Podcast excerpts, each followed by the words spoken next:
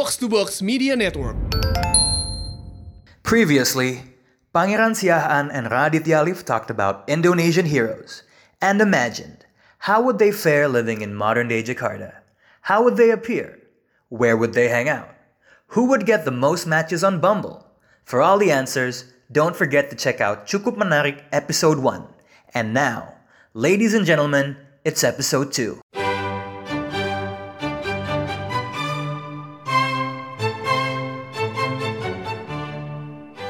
Menyambung topik kemarin, kalau pahlawan Advent siapa yang paling terkenal, Pak? Di Indonesia nggak ada, nggak, nggak ada. Nggak ada ya? Ya, Oh. ya gue paling ntar sih.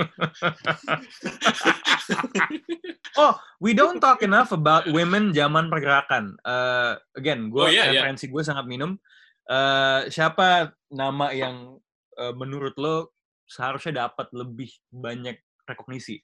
Pahlawan wanita di zaman pergerakan. Coba mungkin Gustika yang lagi nonton ini bisa sekalian refresh our minds dan menyebut Ya. namanya. Pasti kalau sebut namanya gue langsung ke trigger sih. Gitu. Gue Ah. agak kebanyakan minum jus apel sekarang soalnya. Jadi, eh, but anyway, gue sepakat bahwa eh, perempuan, tokoh tokoh perempuan itu kerap di apa ya, kerap di, gue nggak bilang, gue nggak bisa bilang dipinggirkan, tapi tidak diberikan spotlight sebesar yang diberikan kepada cowok-cowok misalnya. Bahkan kalau kita ngomongin pahlawan nasional lebih general, orang kan pasti berhentinya di Kartini gitu misalnya kan. Iya. Sementara kita punya badass, menurut gue very badass. Oh iya betul, SK Trimurti, betul. Itu eh, luar biasa. Maria Ulfa juga. gitu. Ini adalah eh, tokoh-tokoh yang menurut gue yang tahu tuh ya model-model kayak ini kayak teman kita si RVD Rahmat ini yang tahu gitu. Yang yang Oh. lebih umum ya nggak akan tahu gitu. Pasti. Bisa kasih tahu gue sedikit nggak soal ini? Karena gue, again, gue kan ini bener nggak tahu nih. Gue sambil ngeliat di Wikipedia deskripsi pertamanya Indonesian Jour- Journalist. Oh iya Menurut betul gue betul. itu iya. menarik banget. Jadi memang dia orang media yang menjadi pahlawan gitu. Dia iya, iya betul. Dan gue kalau gue mau kasih tahu ini lagi, tar gue gue tuh nggak berani ngomong sebuah apa namanya sebuah uh, fakta sejarah yang gue nggak ini ya, yang gue tidak tidak yakin gitu. Jadi gue harus gue harus baca dulu. Tuh katanya ada yang bilang soal NH Dini ya, yang bilang soal NH Dini dia juga novelis sama feminis. Uh, yang menarik itu adalah anaknya dia, men. Anaknya NH Dini. Anaknya NH Dini Yaitu? namanya namanya Pierre Louis Padang. Pierre Oke. Louis Padang. Pierre Louis Padang namanya. Jadi dia nikah sama orang Prancis. Dan Pierre Louis Oke. Padang itu adalah kreatornya dan juga direkturnya dari Despicable Me yang bikin Minions. Oh, oke. Iya. Wait, wait, wait, wait. Oh, ini ya. The French... Oh, dia yang bikin bahasanya bukan sih? Iya, dia voice-nya. Iya, iya, wow. Iya, iya, iya. Wow. Iya, iya, iya. Gitu. Seru kan? Oh, oke. Yeah, this is new. Kalau buat gue ya. Atau gue nggak tahu, no, no. Gue tahu dia, tapi gue nggak tahu dia ada hubungannya sama NH Dini sih sebenarnya. Dia anak NHD nih Oh. gitu. Dan kalau tadi ngomongin soal SK Trimurti, iya bener, eh, pahlawan, apa sorry, wartawan, penulis, guru, eh, dia juga jadi menteri zamannya eh, kalau nggak salah tuh zamannya Amir, zaman Amir jadi PM sih. Hmm. gitu. Hmm. Dan buat gue eh, pada waktu ngomongin orang-orang pergerakan sebagai penulis ya, sebagai sebagai wartawan itu buat gue bahkan impression romantiknya tuh lebih besar lagi gitu. Karena lo jadi pahlawan dan lo sambil melaporkan ini dibilang Maria Ulfa nih sama Gustika. Ya, Maria Ulfa bagian dari BPUPKI, Menteri Perempuan pertama. Iya. Dan gue nggak tahu nih kalau dia orang pertama yang jadi eh, alumnus hukum dari Leiden. Wow. Oke, I didn't know Wow. that. So, kita belajar hal baru pada hari ini. Men, kalau ngomongin pahlawan perempuan kemerdekaan, to be honest ya, ini mo- mohon dimaafkan referensi gue yang kurang ya. Gue cuma inget Sayuti Malik doang, men. Karena Here's dia thing. typist kan. Here's the thing, here's the thing, here's the thing, men, soal Sayuti Malik, men. Menurut lo Sayuti Malik itu perempuan? Cowok, men, itu. Itu cowok, men. Oh my God, Sayuti guys. tuh- Ma- maafin gue, gue fa- gue faupa selama ini. I thought that was a woman. Sayuti Shit. Malik tuh laki-laki, men.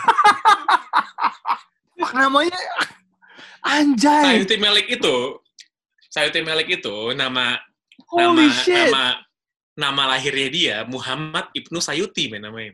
my God. I thought he was, she was, a, he was a she the whole time. No. Ya udah, ya udah maafin gua guys. Nah, selain Sayuti Malik cowok, Soekarni juga cowok.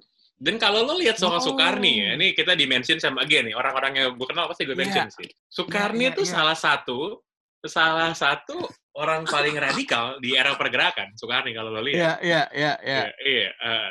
dan dia yang nyulik ini kan, yang nyulik eh, Soekarno sama Bung Hatta ke Ke itu Dengklok. Dengklok. Oh, Iya, iya, iya, iya, gitu. iya. Eh, Holy shit. Hey, Tufail! Tufail, you piece of shit, Tufail! karena just assume Sayuti Melik's gender. Ada call me out, call me out, call me out, call me out, call me out. Aduh, damn. Karena SD-nya bolos mulu. Eh, di buku sejarah lo emang ada fotonya Enggak. Sayuti Melik? Nggak ada kan? Ya udah lu diem aja. gua, gua, gua tidak bisa menyalahkan orang ya yang se, yang segenerasi gua yang nggak Ah. tahu sejarah Indonesia men, karena nggak diajarin di sekolah, iya, nggak iya, iya. diajarin, gitu. Ah, ini Jadi semua- bisa nyalain juga.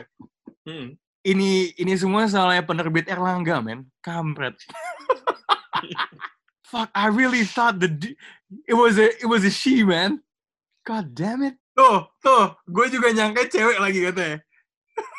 Eh guys, guys, Sayuti Melik had a dick man. Ini kayaknya dari tadi kita lumayan dikasih pencerahan soal pahlawan perempuan ini dari Gustika ya. Ini gue melihat Iya. banyak banget nama yang gue nggak tahu loh. Ah. Nah, itu ada pertanyaan lagi tuh lucu tuh, lucu tuh. Dari tunggu tunggu apa, dari dari A dari Avis, Avisena Derm Avisena Derm, eh, Dharma. BM, BM dia tuh cowok apa cewek coba. Ah, ini gue tebak oke deh. Gue tidak akan. Gue tidak akan lihat Google Oh. ya. Ah, BM dia. I know this is a trick question. ah. So I'm gonna say BM dia is a dude. BM dia is a dude, yeah. He was a dude. Iya Dan sih. tebak, Nah, dan tebak namanya dia apa? B-nya apa coba? uh, BM dia uh, a dude. Ah, Uh, Brigita. Bonnie. Burhanuddin, men.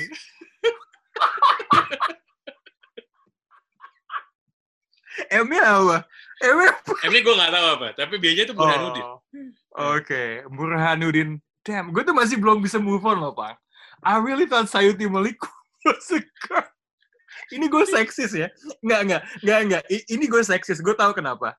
Karena di bayangan gue ketika gue masih kecil, dia juru ketik.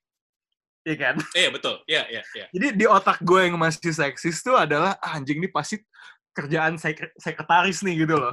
Nah, Iya, dan I iya. assume, nah ini kayak kata Tufel nih, I assume his gender gitu. Motherfucker. Shit. Namanya Muhammad Ibnu Gua- Malik itu dari mana ya? Kampret. Gue tuh punya ini kan, gue tuh punya gue tuh punya ritual yang nggak selalu gue Ah. lakukan tiap tahun. Tahun tahun lalu gue nggak, tapi tahun sebelumnya iya. gue kalau Ya. ulang tahun, gue tuh ke gue gue tuh ke Kalibata men, Ke tempe. ke TMP gue. Nah, iya. Ngapain lo? Ke TMP, I spend like kayak 30 menit, 45 menit sejam gitu, and then I pick the graves of my favorite heroes, national heroes, and then udah gue diem, gue nongkrong aja dari situ, di depannya gitu. Uh, terakhir kali mungkin tuh kayak dua tahun lalu, gue tuh di depannya, dua, dua, dua. Di depannya Syahrir, di depannya Syahrir, Aha. dan by the way, kuburan Syahrir tuh di-treat sama kayak pahlawan lain ya, di Ya. Kalibata. Jadi dia tuh bukan yang spesial gitu, ada apa namanya, Hmm. ada kubahnya gitu. Enggak enggak. Dia cuma hanya kayak nisan gitu aja. Di Hmm. eh, sebelah dari makam-makam lainnya. Sama satu lagi eh, Alimin Prawiro Direjo Itu siapa? satu lagi waktu itu. PKI men itu men. Oke, tapi tetap dapat tempat di tempe. tapi pahlawan nasional. Jasa karena di zaman apa? Soekarno. di zaman Soekarno. Ya sama. Dia tuh eh, pahlawan zaman pergerakan gitu nah dan kalau lo jadi pahlawan nasional gelar lo tuh kan nggak bisa dicabut It's for life ya. It's for life, it's for life gitu. Hmm. It's for life. Mak, yang bisa lo lakukan adalah lo nggak ngomongin dia. Seperti yang Ah. dilakukan misalnya oleh 32 tahun Orde Baru nggak ngomongin Tan Malaka gitu. Jadi dihapus aja gitu lah ya. nggak dianggap lah basically. Pahlawan tertir lah gitu ya. Ini gue, Iya. sorry ya, lo lagi menjelaskan gue soal pengalaman lo ziarah and whatever gitu, tapi gue tuh masih belum move on dari Faupa mengasumsikan genre Sayuti Melik lo. Ini gue lagi sambil buka Wikipedia aja. Gue lihat bukannya cuman gue mengasumsikan gendernya adalah dia suaminya SK Trimurti. Oh, oh iya iya iya. Ini gua meng-underestimate power couple pahlawan kalau gitu kan. Hmm, ya. Anjay. Holy crap. Ini emang enggak enggak ini bukan salah gue, ini salah penerbit Erlangga. Udah fuck. Fuck. Ini salah penerbit Erlangga, man. Oh my god, damn.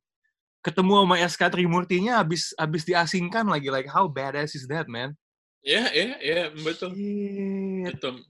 Nggak, ini banyak pertanyaan soal sejarah nih. Udah lu aja yang jawab semua. Gue, I don't get this shit, man. Eh, gue nggak mau ini, gue nggak mau apa namanya. Again, gue hanya berani menjawab hal-hal yang eh, gue yakin gitu ya, yang gue Oke. 100% certain.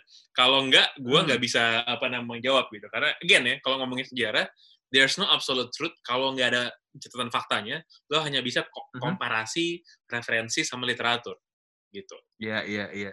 Tadi gue nyebut soal power couple tuh ada yang nanya tuh, best power couple versi pahlawan siapa, Pang? Best power couple, eh, best Power power, couple. couple. versi pahlawan. Coba deh. Ah, bentar ya, gue pikir dulu ya. Karena kalau mau yang top eh, apa namanya top Sayutin Malik sama sama SK Trimurti agak susah karena itu bener-bener mereka tuh ada di situ gitu kan. Hmm. Mereka tuh ada di situ gitu. Cuman kalau ngomongin sejarah yang lebih mundur lagi, jadi sebelum zaman pergerakan, nggak Ya. ada yang lebih badass dari Teku Umar sama Cut Kadin, men. Of course, Aceh Pride, man. Aceh Pride, man. Itu Lo tuh sebagai kayak- orang Aceh, men. Iya. Ya itu tuh kayak kalau misalnya dulu lu nonton Hercules sama Sena, lu bayangin mereka Hmm. kawin. Nah itu jadi Teguh iya. Umar sama Cut Nyadin gitu loh. Nah, Iya, iya, gue tuh gak, gue tuh tidak pernah aman Acenis gitu kan. Sal- ah, gue tuh cuman gak pakai gelar teku soalnya Aceh itu patrilineal kan. Hmm. Em, jadi gue nggak dapet lah cut dari nyokap gue gitu. Cuman ada banyak hal yang gak gue suka tentang how things are done in Aceh gitu. But I Hmm. love two things. I love two things about Aceh. Satu, ya come on lah, duit. Itu satu ya.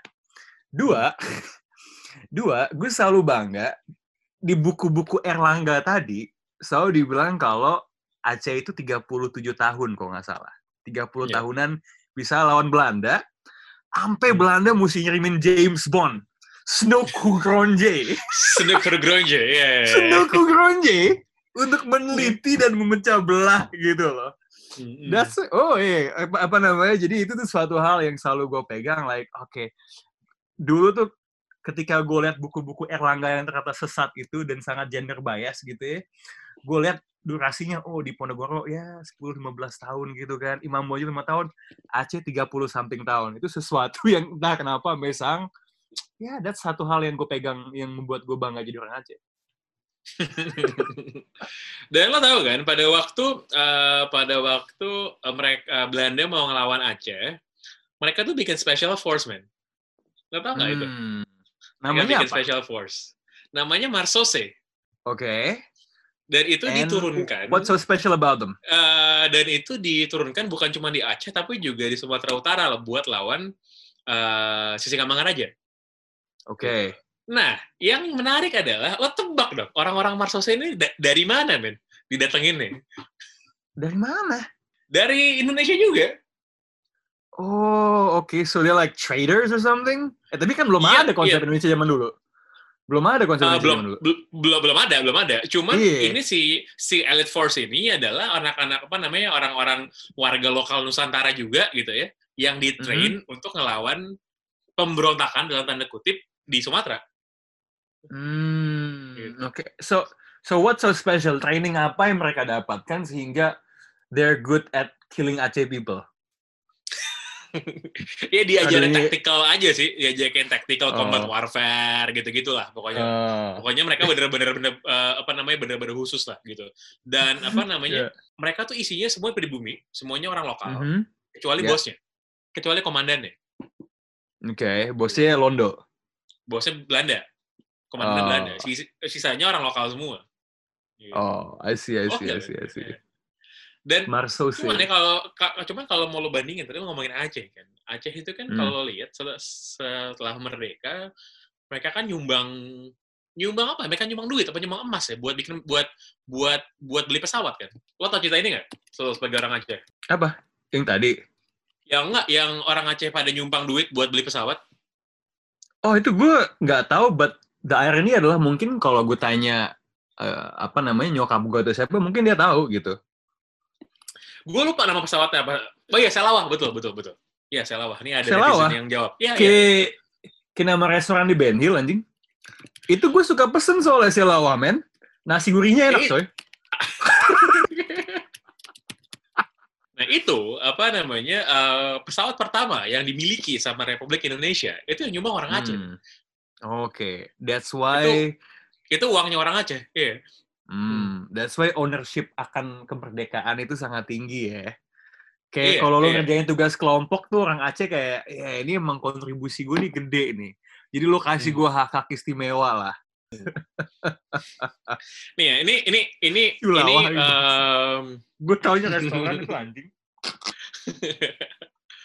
Enak Ben, nasi gurihnya enak. Nih nih, ini ini ini gue baca, gue quote dari dari Wikipedia ya. Ini gue quote dari Ya. Wikipedia. Pada pada tanggal 16 Juni 1948 di Hotel Hmm. Kutaraja, Presiden Soekarno berhasil membangkitkan patri- patriotisme rakyat Aceh melalui Hmm. sebuah kepanitiaan yang diketuai Junet Yusuf dan Said Muhammad Al-Habsyi berhasil Hmm. dikumpulkan sumbangan dari rakyat Aceh setara dengan 20 kg emas. Duit tersebut biasa. di, dipergunakan untuk membeli sebuah pesawat Dakota menjadi pesawat Mhm. pertama milik Indonesia dan diberi nama Dakota RI 001 Selawah. Mhm. Oke, jadi kita menyumbang quote unquote Air Force One pertama lah gitu ya. Air Force One, man. Yoi. Oke. Lo lihat kan sekarang gue lagi merujuk ke gue sebagai kita gitu loh ya. Hmm.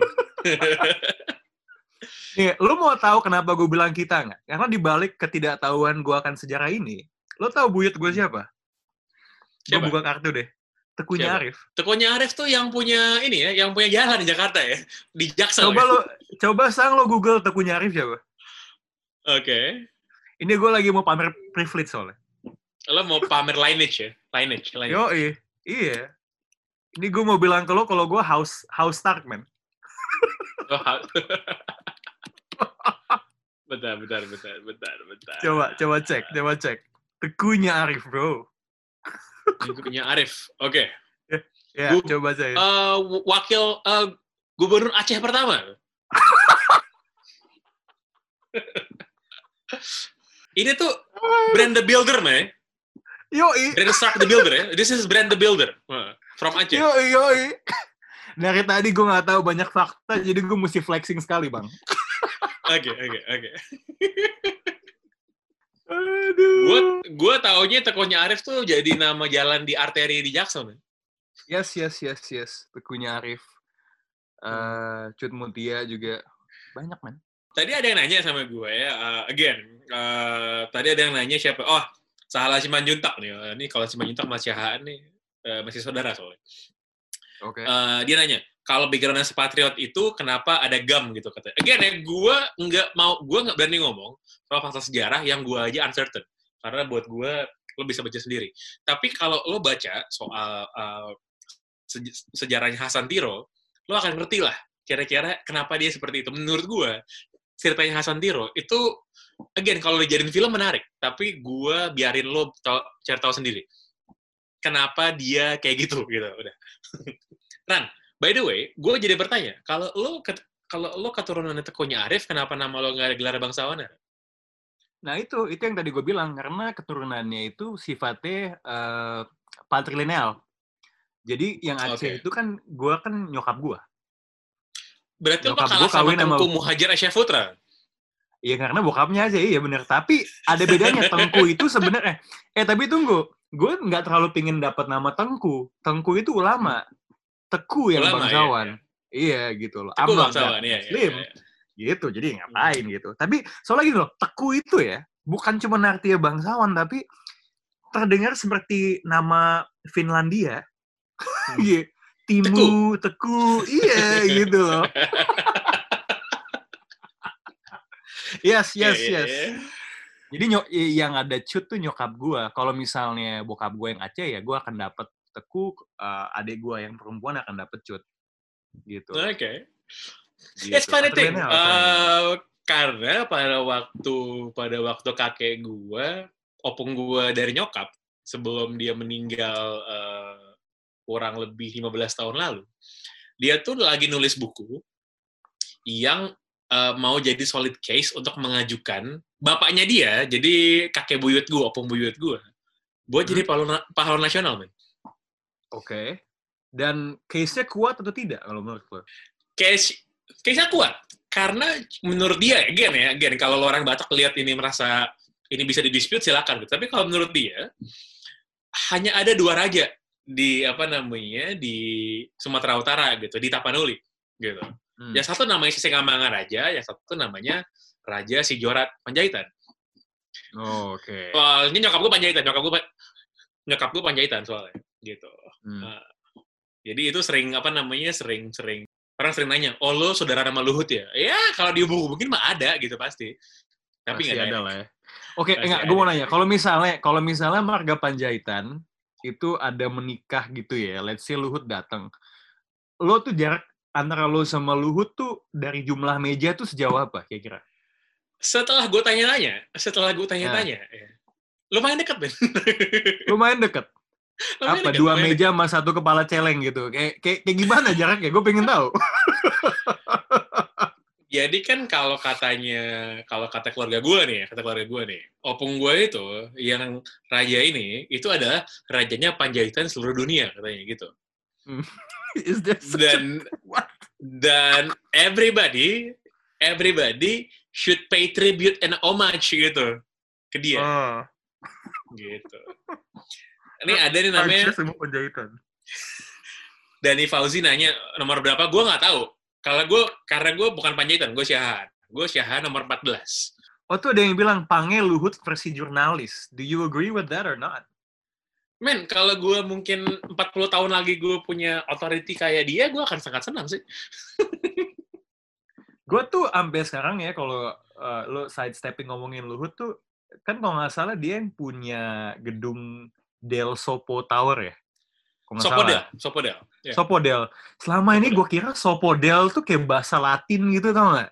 Kayak punya orang asing, Sop- ternyata bahasa Batak ya. Sopo tuh artinya gedung, men. Oh, Del apa? Del itu kalau nggak salah namanya bapak tersebut dan istrinya. Oh, j oh oke. Oke, Del. Aha. Jadi gedung Del gitu. Iya, iya. ah. Oh, Oke, now that I know artinya sebenarnya nggak nggak sekeren itu ya. Awalnya gue kira oh, ini Latin sekali gitu loh namanya. Oh, I see. Uh, on the topic of heroes-nya, um, kan dari tadi lo ngebahas soal, oke nih pergerakan nih kurang diangkat. Dan kenapa sih dulu banget tuh pahlawan-pahlawan yang perang yang diangkat gitu kan. Nah, di situ kan sebenarnya terkait dengan satu hal yang suka kita bahas kalau kita ngomongin bola atau basket, ya kan? Hmm, Yaitu pemain bola overrated, pemain bola underrated. Nah, dari khazanah pahlawan-pahlawan yang lo tahu ya, siapa pahlawan yang paling overrated, siapa yang paling underrated? Eh, karena gini, kalau Ini de- kalau dengan, dengan segala hormat buat pahlawan ya. Gini, kalau ngomongin overrated sama underrated, sebenarnya yang bisa menilai mereka kayak gitu berdasarkan bukan apa yang mereka lakukan, tapi bagaimana generasi ses- sesudah mereka mentreat mereka gitu kan. Kurang lebih kayak gitu. Gitu. Yoi. Ya again, karena sejarah selalu ditulis oleh orang yang menang perang, makanya sejarah kita zaman pergerakan itu sentralistik kepada Bung Karno dan Bung Hatta gitu. Hmm. And again, with all due respect ke Gustika gitu yang lagi nonton live kita sekarang, buat gua, buat gua, bahkan even then, Bung Hatta tuh tidak Hah? mendapatkan exposure Mhm. sesuai dengan apa yang harusnya didapatkan, menurut gua ya. Menurut right. gua nggak. Hmm. Gitu. So he's so tunggu tunggu. Jadi dia underrated jatuhnya buat lo. Buat gua masih underrated. Buat gua masih Underrated. Gitu, iya. Gitu. Kan semua selalu tersentraliti, eh, selalu tersentralisir kepada ya nomor satunya aja dan dan itu adalah Bung Karno gitu kan. Dan nomor satunya yang paling overrated atau enggak? Eh, mau dibilang overrated sih buat gua nggak juga karena kita nggak bisa Ah. menafikan pengaruhnya Bung Karno gitu ya ke ke ke rakyat di era tersebut. Ya. Tapi ada kecenderungan ya, ada kecenderungan dan gue yakin orang juga nggak akan keberatan kalau gue ngomong gini. Bung Karno tuh kalau kata anak anak hip hop, Bung Karno tuh believe his, his own hype man gitu. Sehingga it got into his head dan dia merasa he's bigger than all of that dan dia jadinya ya besar kepala gitu. Kalau lihat apa yang terjadi setelah dekret presiden tahun 59 misalnya, ya itu adalah contohnya gitu bahwa he believe he's on a hype gitu kalau menurut gue. Uh, Dia udah jadi udah jadi Kanye West di situ ya. di situ dia udah jadi Kanye West zaman-zaman Yeezus, man.